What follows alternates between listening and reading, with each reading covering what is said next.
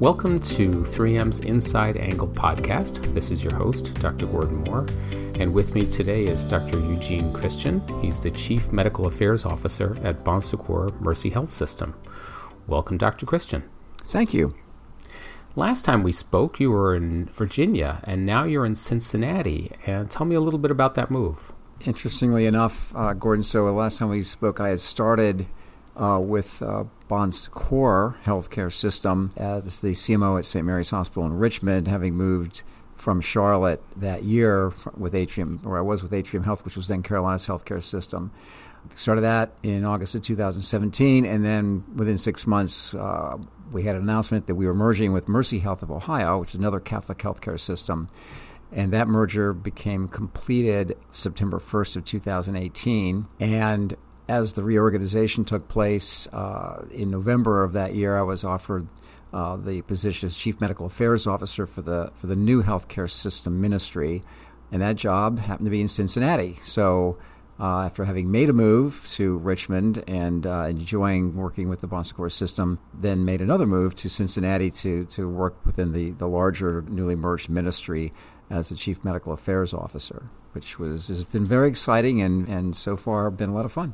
And tell me a sketch of the Bon Secours Mercy healthcare system. What is that? Okay, so we are a combination of what was the legacy Bon Secours healthcare system, which was a Catholic healthcare system based mainly in Virginia, Maryland, and South Carolina. We also have a few facilities in New York and also in Tampa, Florida. So we really stretched along the Atlantic coast. Mercy Health of Ohio, another Catholic healthcare system primarily based in Ohio, actually the largest healthcare system in Ohio, also have a few facilities in Paducah, Kentucky. Bon Secours also had a facility in Ashland, Kentucky. So it was a really natural merger of our two healthcare systems, very, very similar with our mission and values, very like in size between our two facilities as far as hospitals and overall patients and employees between the two systems. So in the combination of the two, we are now have employees of around 56,000, and we have 43 hospital facilities. And just recently, we have acquired 5 hospitals in Ireland, which were legacy Bon Secours facilities in Ireland, and will become part of our healthcare system officially on the 1st of July. So Bon Secours Mercy Health is now an international healthcare company. Fantastic. And maybe we can do a face-to-face podcast recording on site in Ireland. That would be a lot of fun. Goal. Bring your golf clubs. I'll do that. Well, the reason I wanted to speak with you today is that I heard you give a presentation a bit ago on some work that Mercy has been doing around managing opioids. And that's a hot topic and very interesting. And what you talked about was really compelling in terms of the approach, the use of data, figuring out how to get behavior change and the results. And so I'd like you to talk some about that. Why don't you start with how did this whole thing start? Why did your health system get into this? I think both of our health systems had started focusing on this as the opioid crisis really became a national conversation. I know Mercy Health had been doing some work with the state of Ohio specifically on this over the past couple of years, but really began some of their work back in 2015 as the board at Mercy and the sisters who were looking at the crisis as it existed and the number of overdose deaths that they were seeing in Ohio and Kentucky were really astounding and really frightening to the ministry. So it became a priority with the healthcare system, really coming from the board level, that we needed to address this the best way that we could. So from the Mercy perspective, I think it was driven there. On the Bon Secours side, that conversation, I think, began a little later, but in a similar manner with our healthcare system leaders and our board leaders and our sisters of Bon Secours really looking at this as a national crisis that as a healthcare system we really needed to do something about and to help the patients and the populations that we serve. So it really came as a priority from the highest levels of both organizations. And then, of course, with the merger, it remained a high priority with the merged system. So you had this the boards saying that this is important, we want to get going. Where did they start? I think really where we had to start with this is we had to look at, you know, where did the problem exist? And we know the problem exists in a couple of different areas. One is it's on the prescribing side. So it was the problem of looking at how providers treated pain. And as a background to that, one of the emphasis that occurred back in the late 90s and early 2000s, and I think many providers will remember this, that it came out and it was really a Joint Commission CMS prerogative that pain was the fifth vital sign, and that as healthcare providers, we really needed to address pain better and really help our patients get through that. And as part of that, opioids became more and more frequently prescribed. So I think the problems began somewhat back then, and I think the healthcare pharmacy companies were more than happy to help, you know, contribute to that with the different types of opioids. And we went from the short-acting to the long-acting opioids, which really started to, I think, begin to contribute to the addiction problems that started to sprout from that. So initially it was, hey, we want to control pain, but at what expense? And I think that's where the opioid crisis really started to get bad, is in the honest approach to trying to control pain, but not looking at it, I think, more broadly as what were the alternatives. And I think now that we've seen what those alternatives for pain control are, we're doing a much better job with it. So I think it started back with how do we as prescribers and providers do a better job in controlling that. And I think the other piece of this is recognizing that the addiction piece of this is very real, and how do we help people when they enter our system who screen positive for heavy opioid use and have addiction issues that we can help, you know, shepherd in the right direction to get help. So in our emergency departments and in screenings through our primary care offices, we're trying to identify those patients who are struggling with this and try to provide help for them. So I think those are really the two places we're trying to work on how we do a better job with helping our patients avoid the opioids first and foremost, and then if they needed them and had trouble with them, how do we help them move off of them, taper away from them, or if they are chronic pain patients or cancer patients who needed it, how do we appropriately prescribe it and keep them safe with it? I remember as you were presenting this earlier, you talked about the example of total joints and managing that with opioids and the complications that flowed from that use and how that shifted. Absolutely. So I think orthopedic joint replacements are a great example of trying to do a better job with overall pain management. So we know that, you know, when we were giving opioids to patients early on, it was harder for them to mobilize. It took longer for them to get into physical therapy. Their lengths of stay were 3 or 4 days.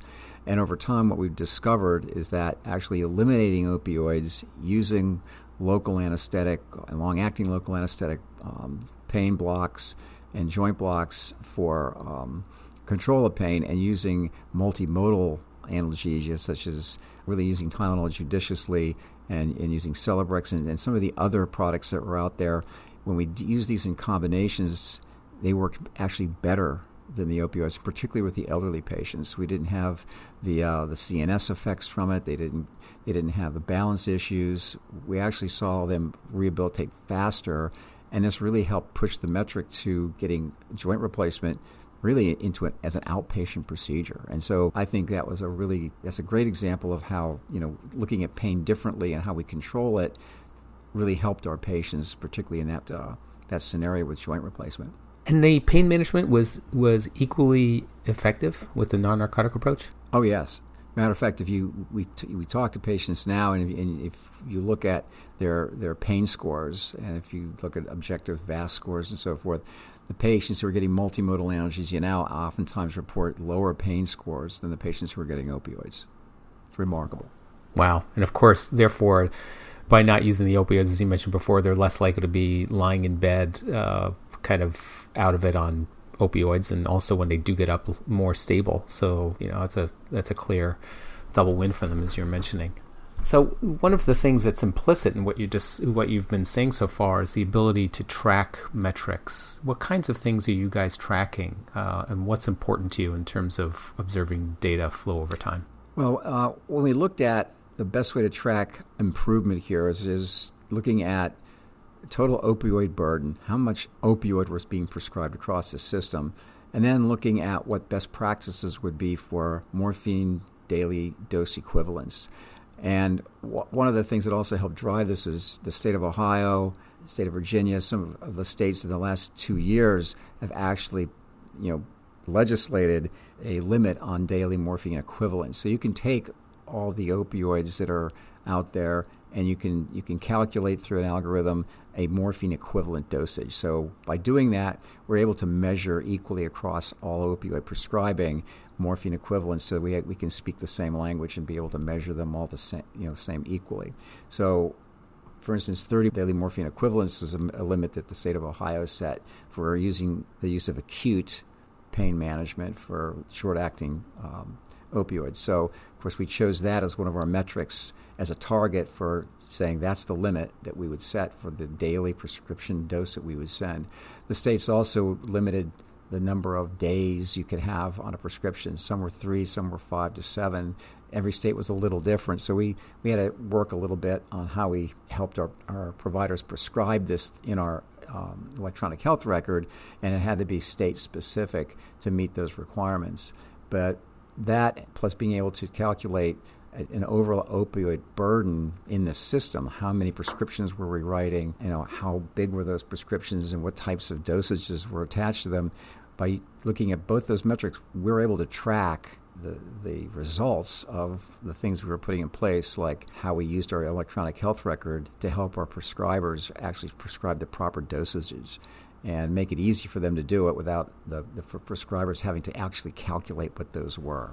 So that really helped us be able to track our progress, just being able to do that across the system and make it sort of equal as far as how we measured everything. That's it. Reducing work burden is something that's really interesting to me, because I see that as one of the things that really good technology can do. I just don't see a lot of really good technology. I hear mostly from our colleagues that they're frustrated. It's not making life easier for me, but it sounds like you were using that make it easy to do the right thing is when you were implementing policies and procedures around this?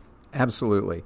So when we were thinking about, what these limits were on the prescribing, how do we help our physicians and providers prescribe properly and know what the doses were that they were going to be doling out in a number of days, what we built into our electronic health record was an opioid pain prescription module. So instead of having ad hoc ability to just order opioids by clicking on a specific drug, we actually put all of the opioids into a specific pain set.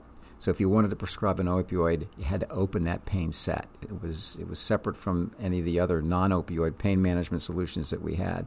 And built into that, and it took some extensive work to do it, but it really worked out beautifully. All the different narcotic pain medications were listed, and if you chose the proper narcotic at the proper dose, if you clicked on that, it gave you the exact dose, the number of days, and your prescription then printed out, and you didn't have to go to another step. And if you wanted to, you could go beyond that. If you wanted to order more, or you want to order more days, you could do that, but then what it would take you to is another screen that would warn you, hey, you are outside the parameters that have been set for this. Do you really want to do this? If you really want to do this, then you have to take another step. So essentially what we did was we made it really easy for the providers to do the right thing and make it really hard for them to do the wrong thing. We initially had concerns from the providers that this might slow them down and it would interfere with their workflow, but the way we constructed it and with the education we put out, it was quickly adopted, and the providers actually loved it and found that, wow, I can stay compliant. If I have to go outside that, I can, and here's how I have to do it. And there are times when they just had to do it for a particular patient, which is fine. But making it easy to do the right thing and hard to do the wrong thing, and I not necessarily use the word wrong, but hard to work outside what we felt were the proper parameters, really seemed to be workable for our physicians, and they were happy to embrace that. And you, therefore, I'm guessing, did not experience torches and pitchforks at your door. Surprisingly, we did not. I think the communication about this was pretty widespread, and I think our providers, for the most part, understood what we were trying to do and what we were trying to do to help their patients, really, and keep everybody within safe ranges. We also, for patients who had chronic pain and were in pain clinics, it was set up, and a lot of this was driven by the states. If you're a chronic pain patient, you had to have a contract with only one provider. You could only order from one pharmacy. So we also set that up for the chronic pain patients who are in pain management to make that easy for our providers to do. And along with that, knowing that these are higher doses and more dangerous doses, along with that, allowed for our naloxone prescriptions to be added in there so the patients could take that with them as a safety net in case, for whatever reason, they might run into trouble. Their family members are taught how to use it. And we're able to, in many cases, we have some examples of how that rescued some patients from an overdose problem. Was it complicated coming up with these standards, or was it pretty much you take what the state legislated and said, we're just going to do that? We started that. That was our base. We just, here's what the state says we're going to do. We're going to comply with that. But when you looked at best practice as far as morphine equivalents and treatment for acute pain, with short-acting opioids for the opioid-naive patient, these really were best practices from a clinical standard. So no one really had a hard time complying with the state regulations on this because it really did line up with what was felt to be best practice and safe practice for opioid prescribing. And did you I'm presuming you had a typical structure, you get a bunch of medical staff together, multidisciplinary teams, that kind of thing? Yes, we actually had to create an opioid task force. And this task force was multidisciplinary. So we had surgical specialists, medical specialists, pharmacy, supply chain, nursing. Everyone, in those particular areas were part of this system task force that met and looked at, how to design this. And then our clinical informatics teams, once the decision was made how we wanted to construct it, then the clinical informatics teams then went into Epic, and our builders then built these parameters into our prescribing algorithms. So it was really a multidisciplinary approach to this. We wanted to make sure that every stakeholder that would have anything to do with the opioid world was involved, and of course very heavy on ED involvement, because ED docs are the first people to they're going to contact many of these patients when they come in that might need opioids. We also, the ED had a subgroup, they had a sub-task force to look at how can we make our emergency departments as opioid-free as possible. So, the concept of the opioid-free emergency department. And for the most part, in many of our markets, we were able to drive that metric fairly well. And that was to decrease the amount of opioid prescribing by ED docs for patients who were coming in for emergency care that might, need something to control pain.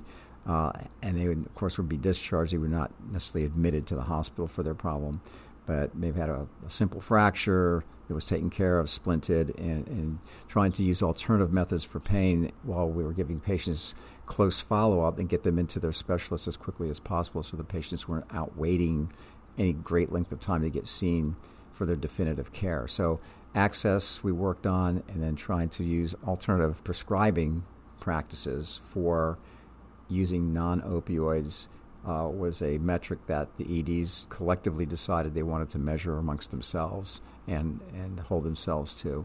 And there was no significant number that they were trying to reach. It was to just lower it as far down to zero, actually, as possible. So zero was the goal, knowing that probably not doable in every situation, but driving it out of the ED was a big part of the work that we did. When you were describing this earlier, I remember you showed a slide showing a really dramatic drop in ED visits, particularly around that cohort of people who might have been seeking drugs, maybe not for, because of abuse risk, and that drop in ED visits could be alarming to administrators. Is that something that came up with you guys? Well, it did. And so one of the things that we found in some of our ED volume trackings, where we saw some of the volumes in the emergency departments did drop. And it was, once we instituted what we called the opioid-free emergency department, word gets out in the community fairly quickly. And once people found that, hey, I can't go to that hospital's emergency department and get, a narcotic because they're not going to give it to me. Those patients didn't come. And we did see some drop off in volume. But it was the kind of volume that honestly doesn't need to be in an emergency department. We want people to come to the emergency department that need care and would see everybody that comes in and, you know, want to care for their acute problem. But for those people that didn't have an acute problem and were just, you know, really drug seeking, we saw a drop off on that. And then it's amazing how many there are, because we saw some overall volume shifts that occurred because of that. And initially, there's always the alarm from the administration side, oh my gosh, our volume in the ED is dropping.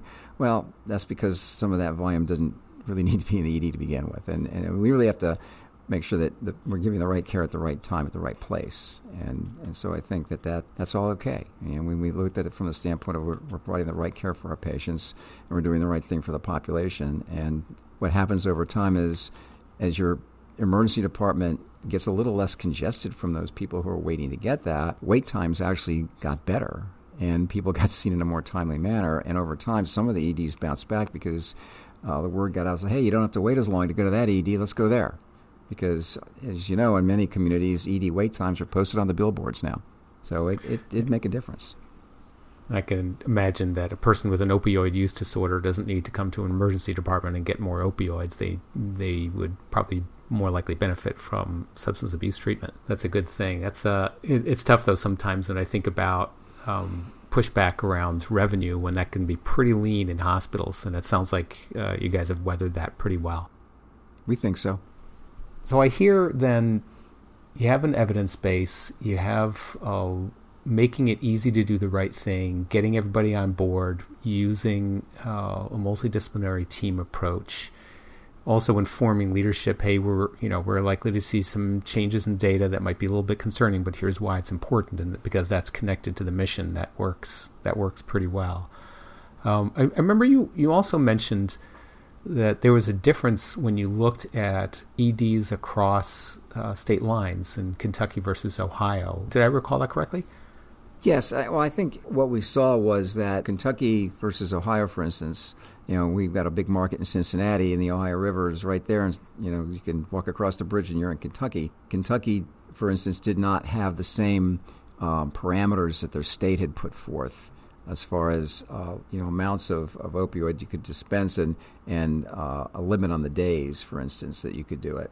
So because they had not embraced that part, it took longer to get our facilities in Kentucky to see some improvement because there wasn't that push at the state level to that mandated doing that. So it took a little longer to really socialize the work we were doing across the system there to start to see results. But once we started instituting it and providers began to see the benefit in it, despite the fact that they weren't necessarily required to do it, we began to see some improvement. I think a big part of it was just between Ohio and Kentucky, we saw that just because they were different on what they were requiring. You know, I'm often thinking about the impact of policy on care delivery. And most of the time when I think about that and talk with folks about those impacts, it tends to be kind of negative. This seems to be one of those cases where the policy in Ohio around appropriate use seems to be reasonably appropriate and translate into better care delivery. So that sounds like a win. Absolutely. Well, that's a pretty good lesson. I want to thank you for your time today and ask you if there are any last thoughts or wrap-ups you have for folks who are listening. I would say that really for us, and I think for any healthcare system that's trying to institute change, I think having the support from the top down with something like this really was helpful, is that everyone knew what the right thing was. It was supported from the board level on down, and the board made sure that the resources were available to get the work done. So there was plenty of resources allocated to get the builds done in our EHR. There were plenty of resources allocated to try to work on, you know, and we didn't really even talk very much about the access to care and recovery piece. So, you know, we also had an expert screening process where it was screening and looking at, you know, who screened positive and who we could get into recovery and treatment. In a lot of our areas, we were able to get local community help to partner with us, particularly in some of the treatment centers, to quickly get people into treatment once we saw them and were able to screen for them. And we were actually able to to get Suboxone treatment, you know, for 2 or 3 days while we're waiting for people to get into treatment and get access to that treatment. So there's that whole other piece of it that, you know, we started in some of our markets, and depending on what the resources were in the markets, we're able to expand more in some places than others. But we continue to do that work. We continue to partner with our communities on helping our addicted patients with that treatment piece of this to help them get off of it and away from it. Because even though we may not prescribe it, people can still go buy it on the street, you know, and if they can't get that, they'll try to get something different. But if we can help them with their overall problem and get them into treatment, you know, we can save some lives. And that's really, you know, what we were driving towards, is the addiction problem is terrible, and the death from it is terrible. And if we can save some lives with the work we're doing, then we've done what we've come to do to take care of our patient population. Dr. Eugene Christian, thank you so much. Thank you so much, Gordon. For Inside Angle, this is Gordon Moore. You can find more podcast episodes at www.3mhisinsideangle.com.